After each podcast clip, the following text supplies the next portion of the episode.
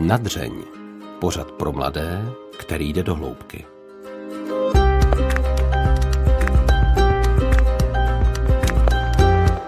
Rosangela de Oliveira Salazar vyrostla v Brazílii a po rozhodnutí pro zasvěcený život v rámci hnutí Fokoláre žije v Evropě. Jen v České republice již 16 let. Když jsem ji před dlouhou dobou poznal, představila se mi jako Rozamar. To jméno je pro mne od té doby symbolem radosti a pokoje. Nevždy ale takový život měla.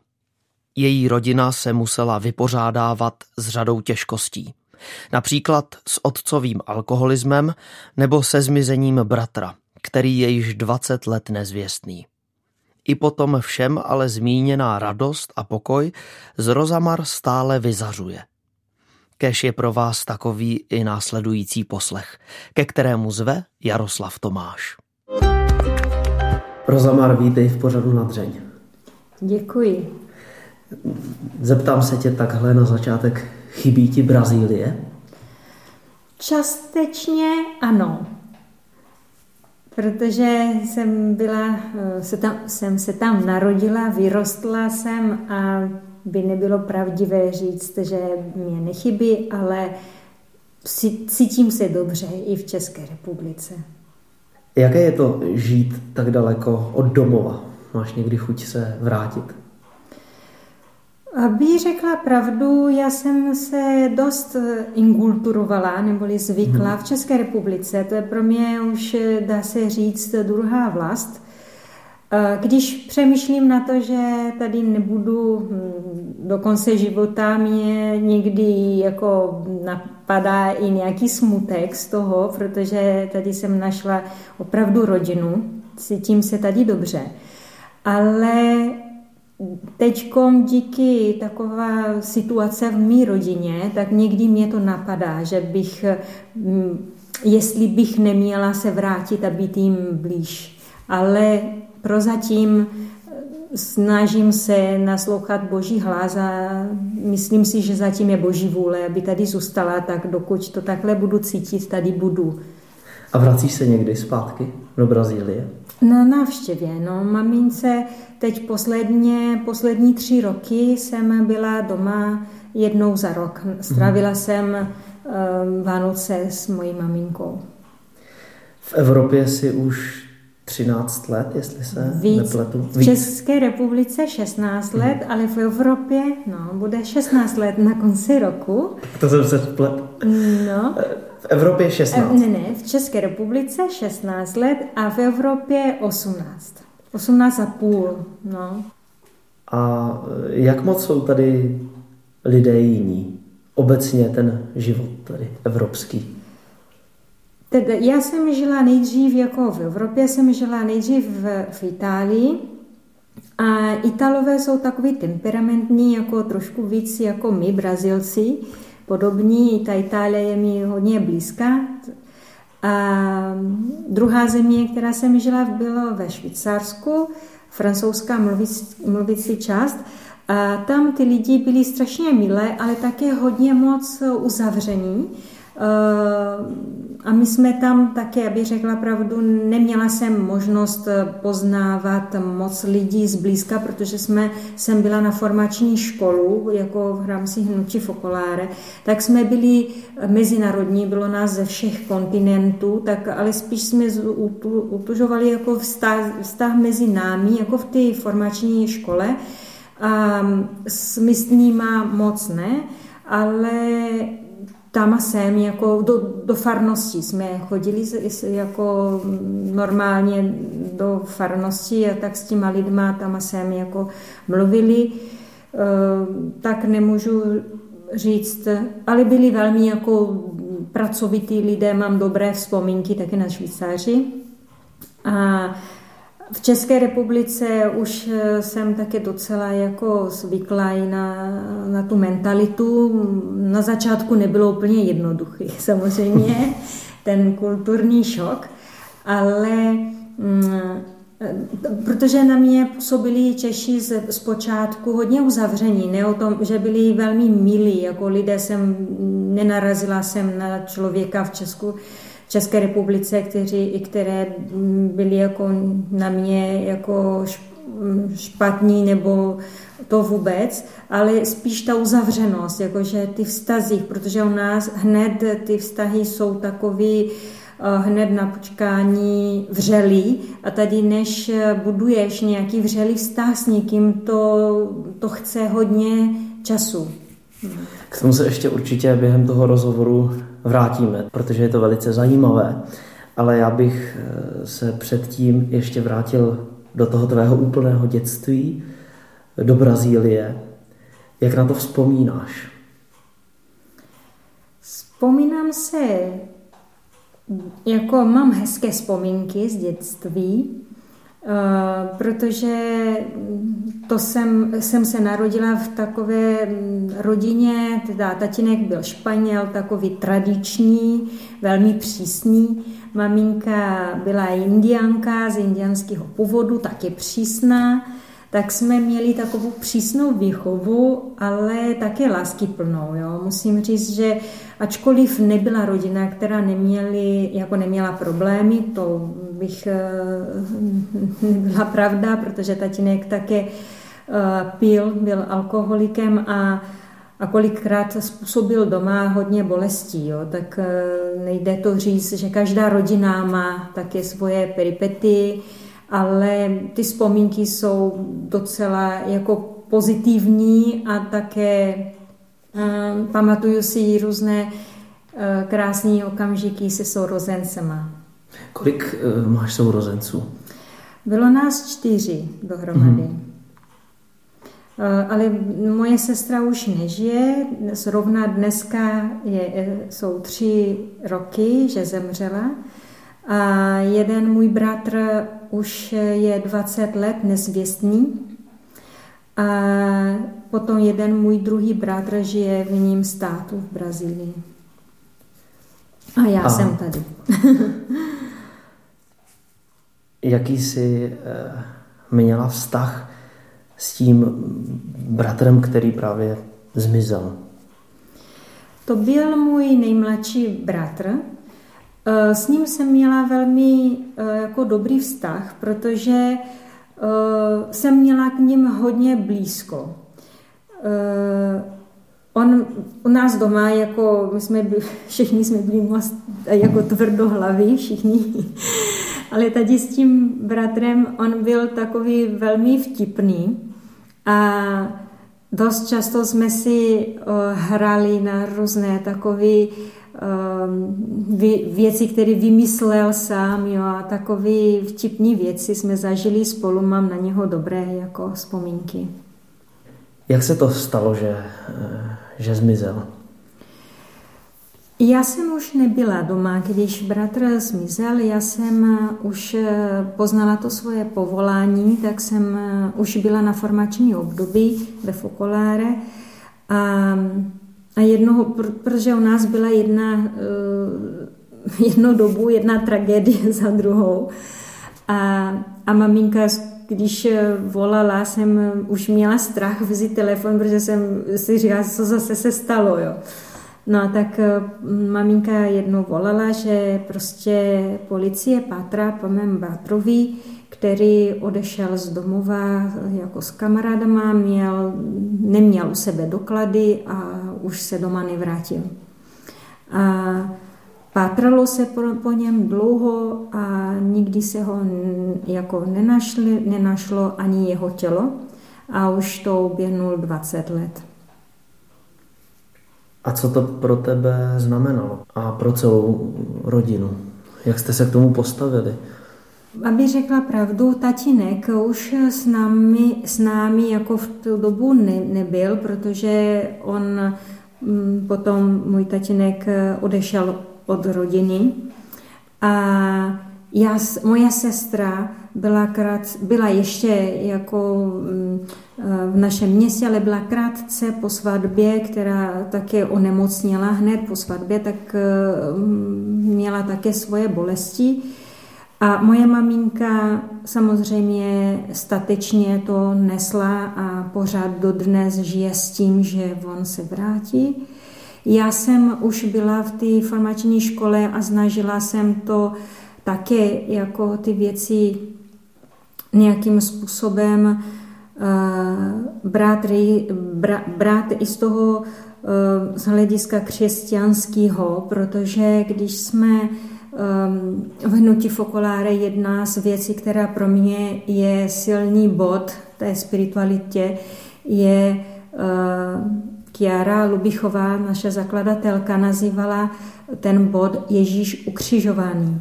Jo, tak, že na tom kříži Ježíš vzal všechna bolest světa. I, ta, I ty bolesti, kterou já prožívám, už jsou zaplacené na tom kříži. A když já s ním tu bolest objímám, to můžu proměnit, tu bolest v lásku, v pokoj. A, a já v tu chvíli jsem chtěla právě toho Ježíše opuštěného v, tím, v mém bratrovi vzít tak, aby tu bolest proměnila v lásce k, k mé rodině. A k sama, jako bych měla v sobě pokoj, abych mohla dát pokoj jim, protože jedna věc, kterou jsem jednou slyšela ohledně tady ty bolesti různé, které prožíváme, které mě moc pomohlo tady tu myšlenku, že když máme nějakou bolest a zůstaneme v něm, nemáme světlo ani pro nás, ani pro řešení té situaci, protože Ježíš na kříži nám dal Ducha Svatého až po svým zmrtvých vstali. A když nevstanu z mrtvých, to znamená, když tu bolest neproměním, nemám světlo, nemám pokoj.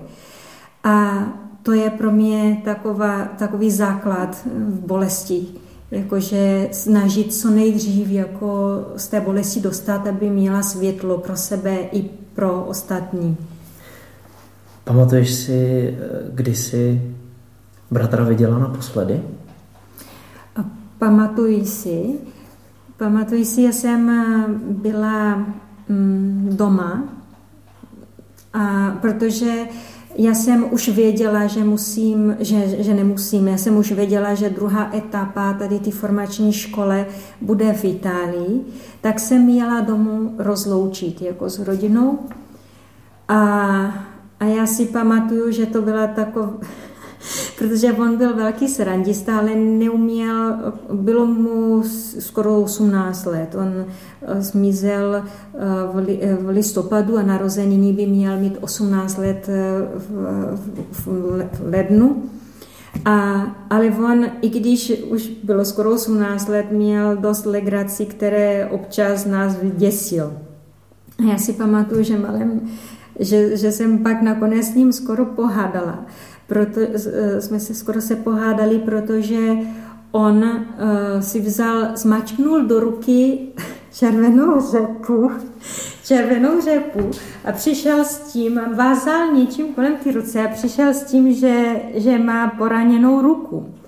A my jsme tak zděsili a on začal se tak smát a tak, jsme, tak jsem na něho tenkrát slobila a pak jsme se samozřejmě udobřili ale to byla poslední jako jeho, to, že si pamatuju, jak se strašně smál, jako si, mám před sebou ten tvář, ta jeho tvář, jako se smatil, tak eh, jako řechtal na hlas, že nás se jako vyděsil. No. Rosamar, a ty sama osobně máš ještě v sobě tu víru, že tvůj brácha někde je pořád? Že ještě žije? Já občas jako snažím se jako tu víru v sobě držet, ale musím říct, že ne, jako, že občas si říkám, že kdyby žil, že my jsme už o něm věděli, jo. Ale na druhou stranu, jak se říká, víra umírá jako poslední, dokud nenajdeme jako tělo nebo prostě eh, nějaký znamínko, že už nežije, tak s ním pořád žijeme celou rodinu. No, s tou nádějí, že jednou tam a sem objeví. A dá se někdy s takovou ztrátou vůbec eh, vyrovnat, když člověka tíží ta jakási nevědomost o osudu tak blízké osoby?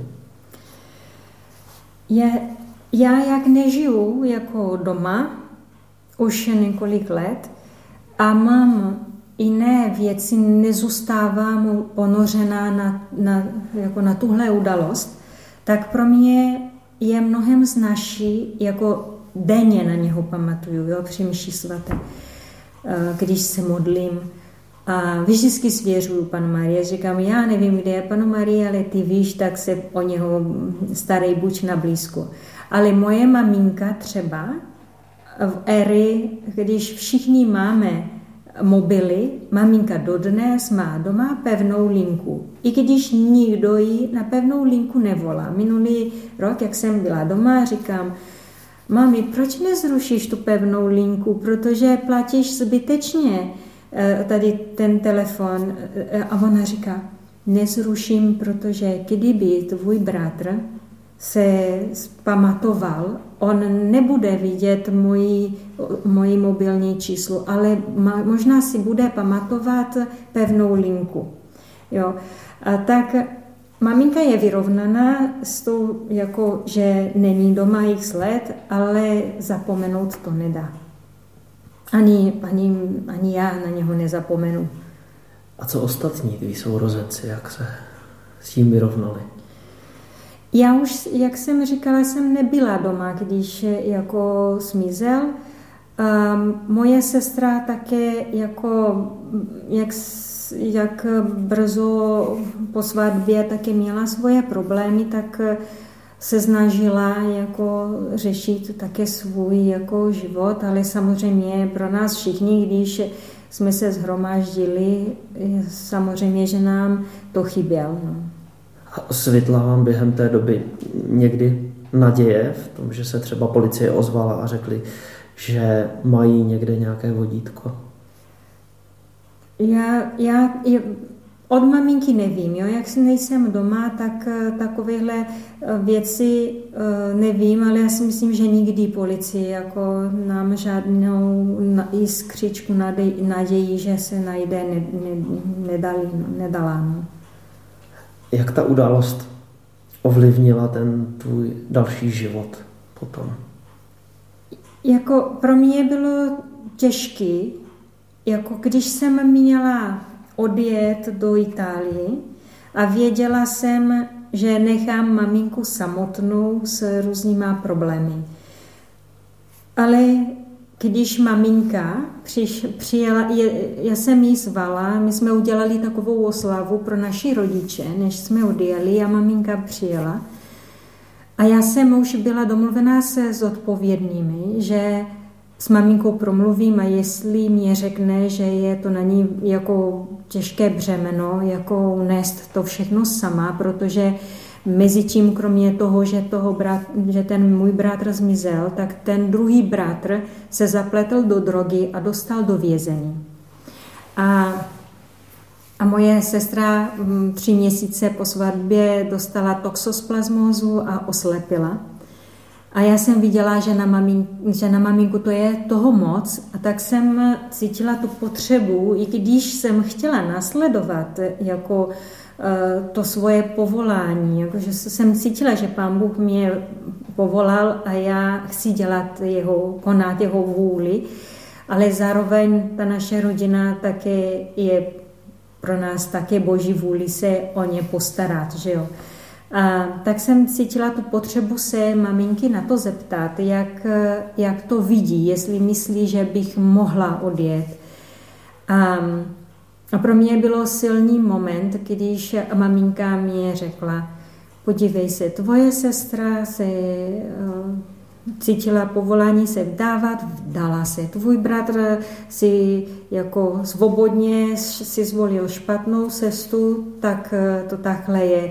A ten druhý ví pán Bůh, kde je a já chci, aby, nechci, aby ty si branila realizování Boží vůli s tebou kvůli mě tak eh, mě dala vlastně požehnání, aby šla svoji cestu dál. A, a to fakt mě dalo sílo, jako odejít, i když nebylo pro mě jako jednoduchý, ale znova ten, ten objev toho Ježíše opuštěného a tu víru v boží lásce, že já ho nasleduju a jeho láska nenechá maminku samotnou. To mě hodně ovlivnila.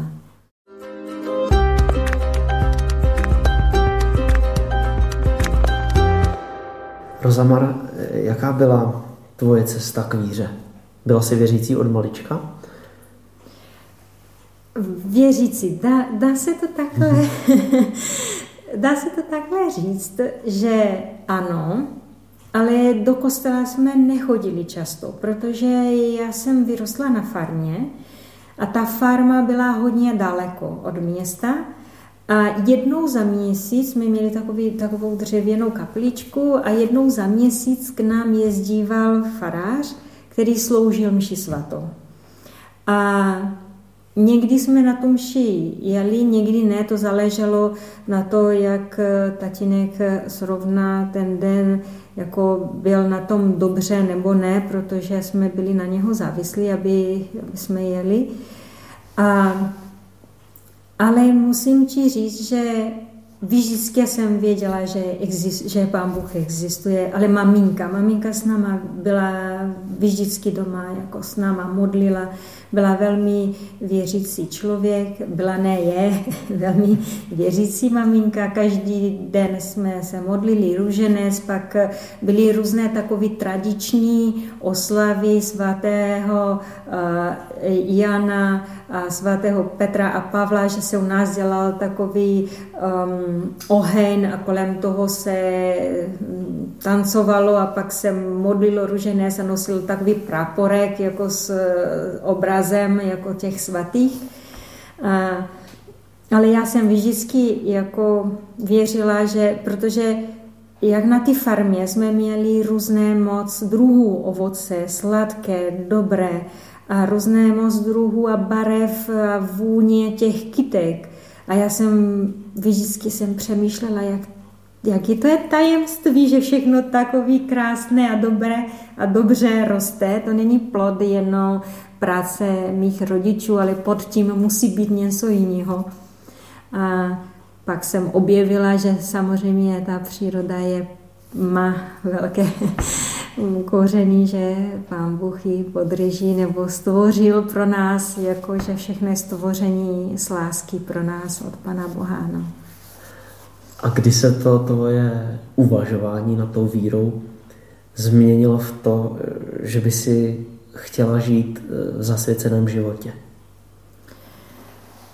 Když, já jsem, když jsme se stěhovali potom do města, bylo mi deset let, a jsem začala chodit do náboženství a tam byla nás na náboženství vyučila řeholní sestra a mně se strašně líbila ta sestřička. A ten habit mě úplně, mě úplně fascinovalo.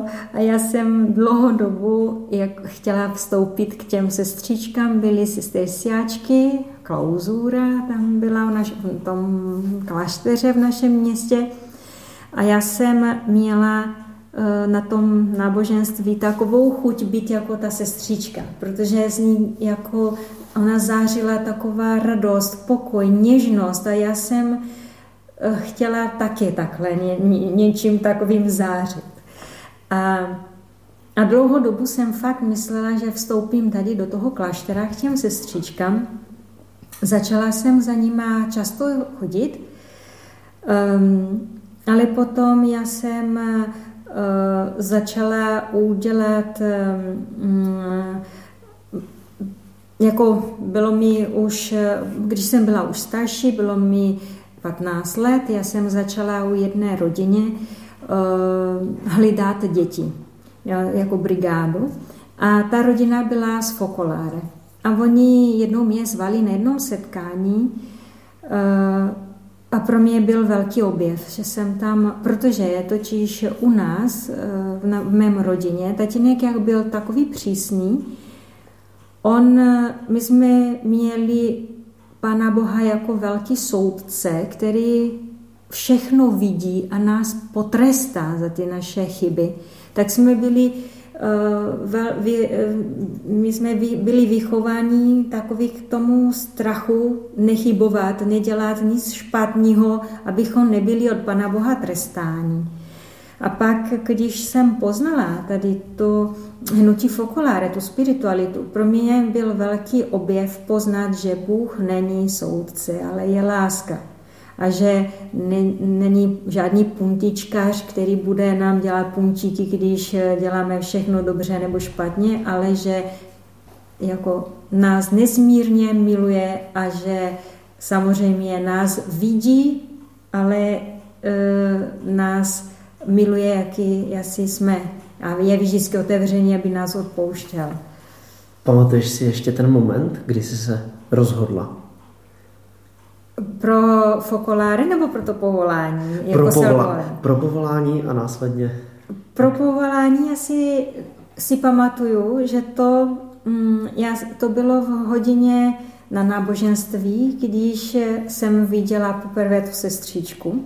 Jak jsem říkala, že mě, na mě tak promluvila ta jeho, ta pokoj, ten pokoj, který od ní jako vycházel. A já jsem říkala, je, já bych také chtěla být jako sestřičkou. Jo, to bylo pro mě ta sestřička jako velké světlo. Pak si se tedy setkala s tou rodinou z Fokoláre a tam přišlo ještě nějaké takové utvrzení toho rozhodnutí?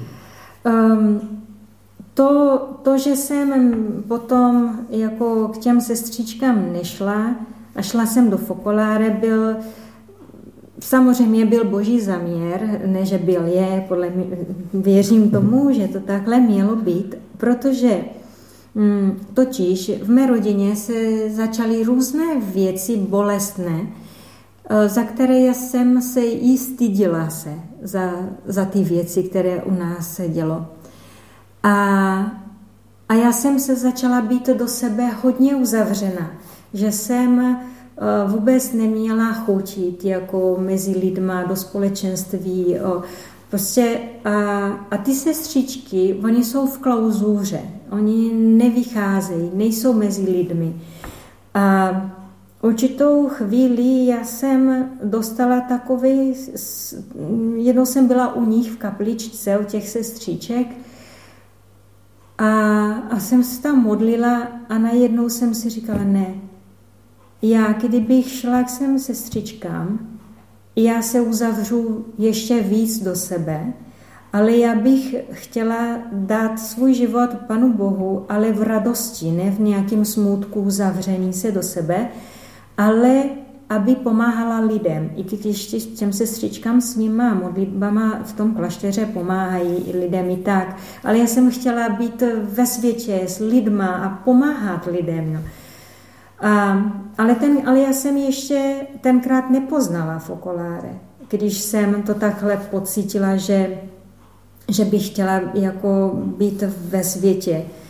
A a později já jsem tady poznala hnutí Fokoláre. Ehm, já jsem ani tenkrát, když jsem poznala Fokoláre, jsem ani nevěděla o, to, o té možnosti žít zasvěcenou, jakože že tam je ta možnost zasvětit se Bohu.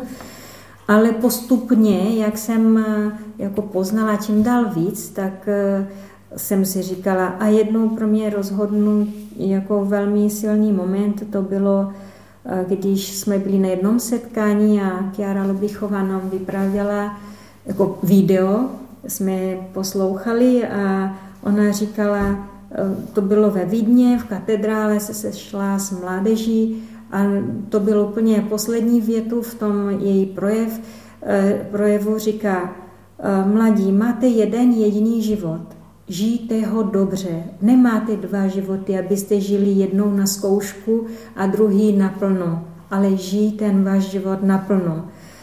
A tu chvíli já jsem si říkala, to já chci.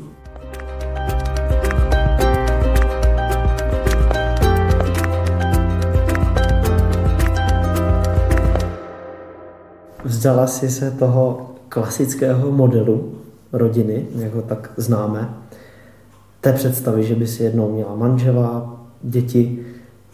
Jak si to vnímala tehdy, když eh, si se proto rozhodla čerstvě? A jak to vnímáš teď? Já když, já, když jsem se rozhodla, že do toho jdu, já jsem na tom setkání, který tady jsem před chvilkou vy, vy, vyprávěla, já jsem mm, ještě bylo tak, že jeden kněz mě říkal, eh, že nikdy jsem jako za žádným klukem nechodila a že by bylo dobře, aby poznat i tu, i tu aspektu života. Akorát já jsem na to necítila, protože jsem říkala, že asi nemám povolání k manželství, protože mm, já nevím, teď, když na to teď tady mluvíme, uh,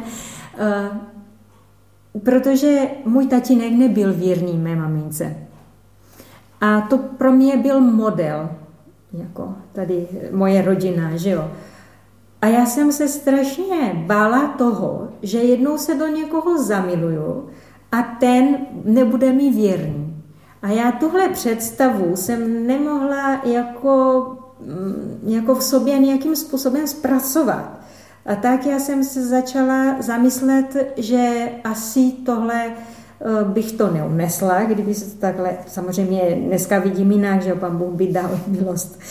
Ale ale potom stalo se to, že v mém městě se vrátil kluk, který zkoušel jako, byl v semináři, zkoušel jako to povolání ke eh, kněžství, pak poznal, že to není jeho cesta, se vrátil do našeho města a angažoval se ve farnosti, eh, tak jsme spolu měli na starost eh, mládež v našem městě jednou dobu a pak jsme se začali spolu chodit. A když jsem, a potom jsme jeli spolu na tom setkání, jak jsem teď vyprávěla.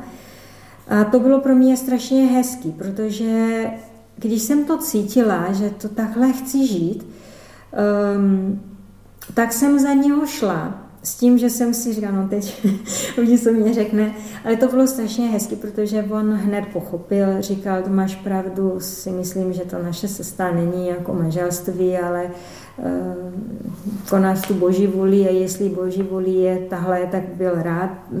A teď říkám takový zkráceně. A když tak tím pádem nebylo pro mě tenkrát tak složité odev, jako, ne, jako odevzdát Panu Bohu tu krásnou možnost mít krásnou rodinu, protože taky by byl jeho dár. A, ale musím říct, že později, když Eh, jsem už byla ve Fokoláre a to, eh, když já jsem vrátila domů a viděla jsem, jak moje sestra s mým švágrem a mají se tak dobře, mají se tak rádi, tak se milovali tě, tahle rodina, byli 17 let, byli manžele a měli se opravdu moc rádi. A já jsem jednou dobu, jsem tam seděla, jsem potom již řekla holkám ve Fokoláre, eh, říkám, Kdybych věděla, že bych měla krásnou rodinu, jak má moje sestra, já bych si také vdala. Jo. Ale nelituju toho, nelituju absolutně. A i přesto vnímáš potřebu toho mateřství? Dá se to třeba naplnit nějakým jiným způsobem i v tomto právě životním směřování, to mateřství? Eh, to mateřství dá se to splnit různým způsobem, že jo, i, i duchovně můžeme být eh, matkou, otcem, eh, různýma lidma, jako malými nebo i staršími, ty roli duchovně se změní, jako může to měnit pořád. Ehm, já si myslím, že tuhle možnost, to mateřství jako duchovní, Pán Bůh mě hezky naplňuje, že eh, dostala jsem tu možnost v České republice mít na starost eh, mládež jako dospívající holky 9 eh, nebo 8 až 12 let, nebo i ty starší, někdy jsme spolu. A pro mě je velká radost být s nima, učím hodně od nich a a tam podle mě naplňují to mateřství jako duchovní, ale i musím říct si i fyzicky s těma holkama, jak se máme rádi, se obejmáme Když jsme spolu jednou za, jako jednou za měsíc máme ty setkání, a také pomáháme si jako i, i, i lidsky jako formovat se, nebo oni přijdou na radu, že mají nějakou, nějaký problémy a přijdou se poradit. Jo.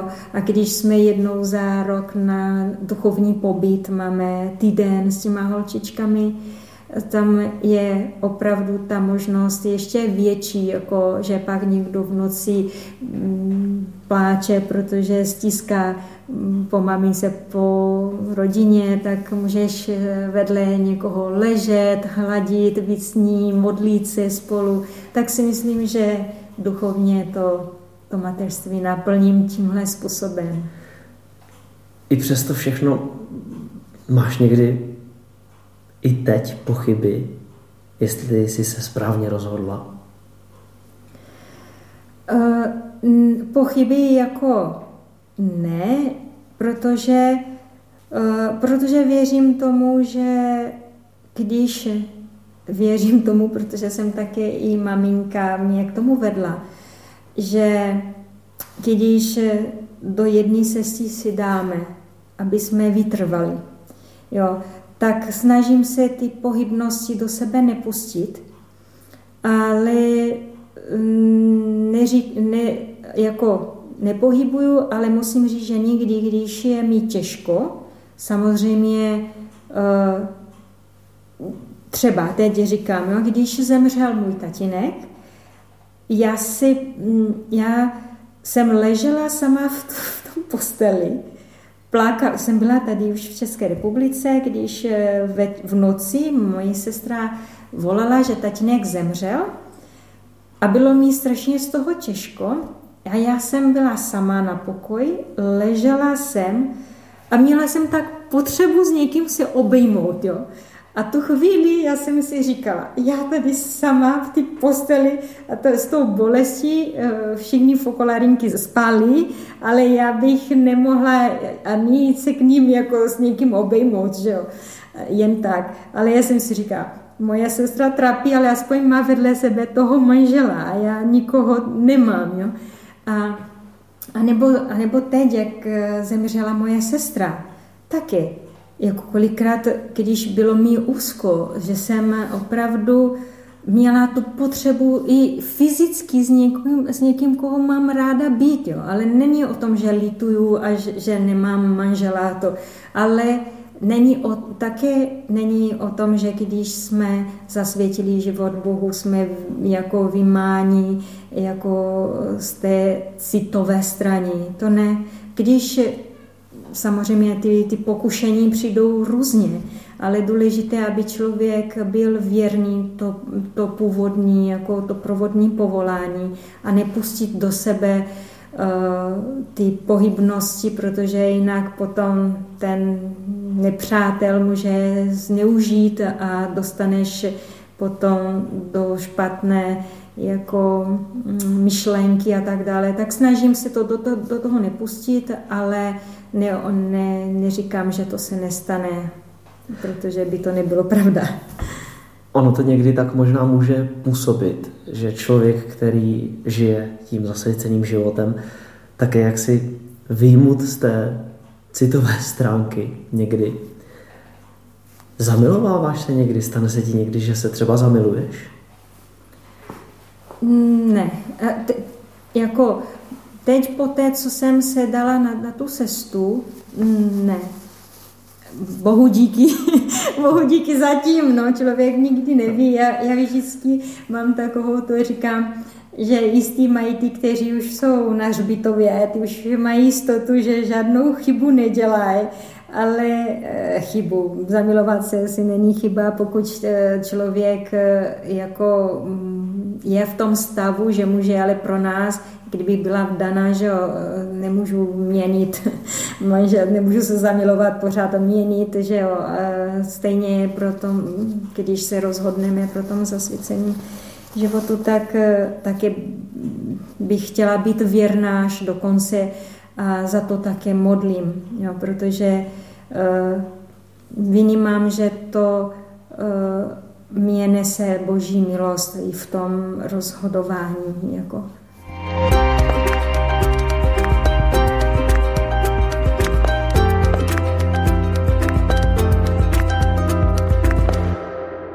Jaké bylo pro tebe eh, to první setkání s tím evropským prožíváním víry, s takovým tím usedlejším? Byl to pro tebe šok?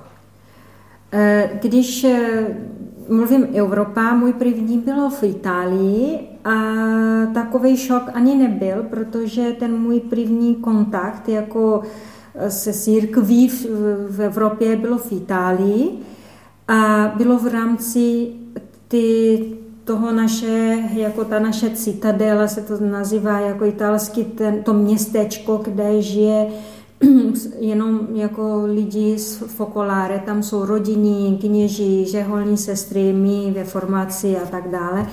A, a tom se sešlo jako lidi z různých, jako prostě uh, ze všech kontinentů, tak to také bylo docela veselo.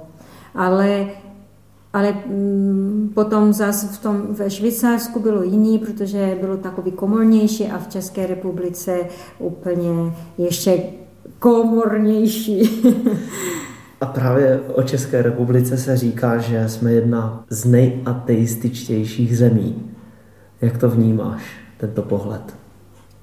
To, ten pohled na tom ateismus je, dá se dívat z různých jako pohledu, protože uh, si myslím, že každý člověk to dobro má v sobě. I když říká, že v Panu Bohu nevěří nebo nehodí do kostela, ale to dobro, to semínko v sobě má.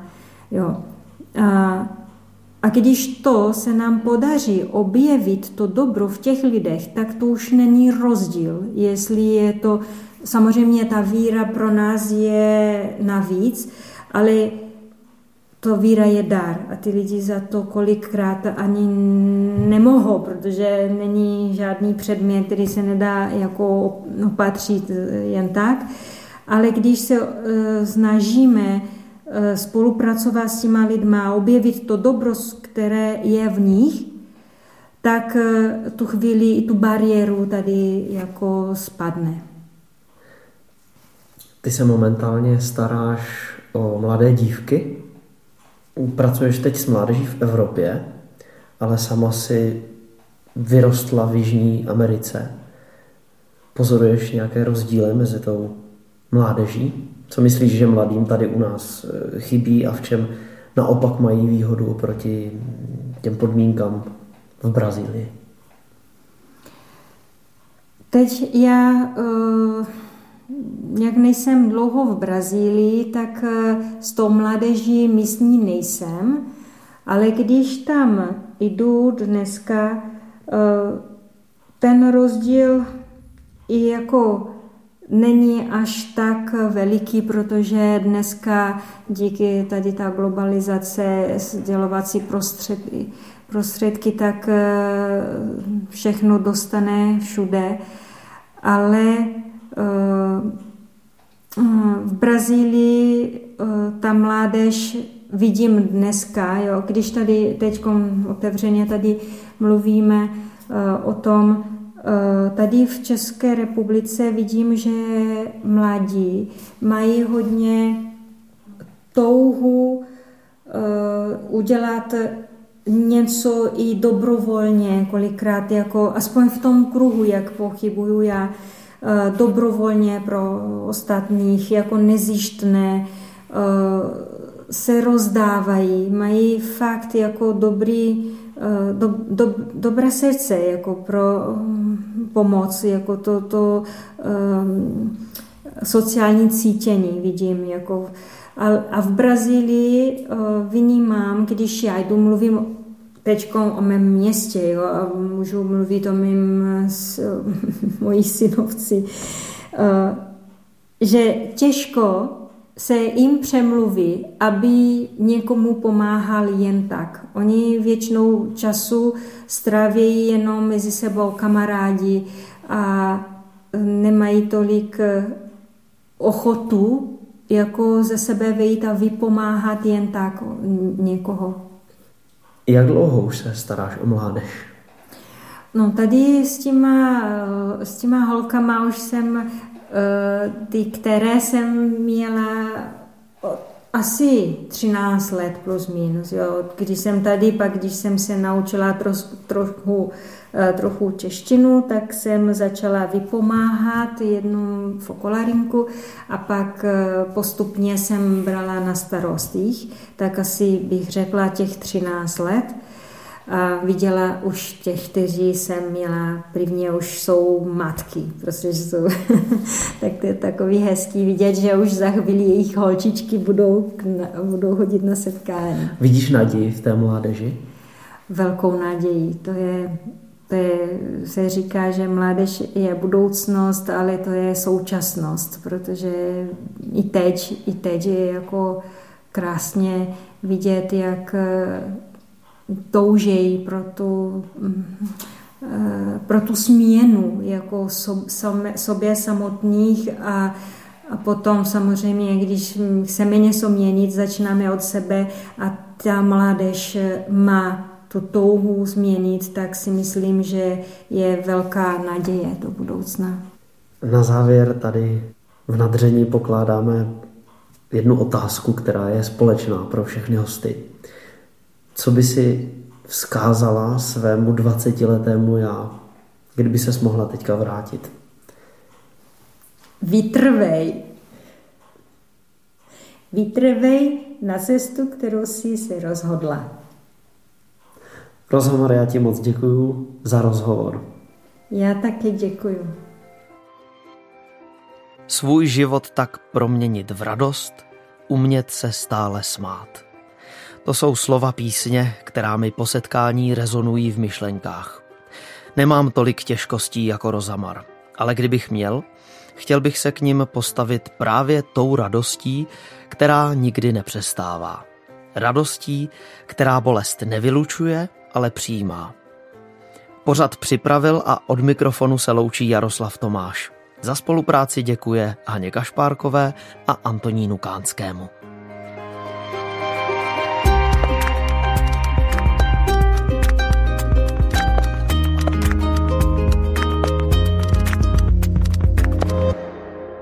Podcast Nadřeň vzniká na Radiu Proglas, které žije z darů posluchačů. Pokud nás chcete podpořit, budeme rádi.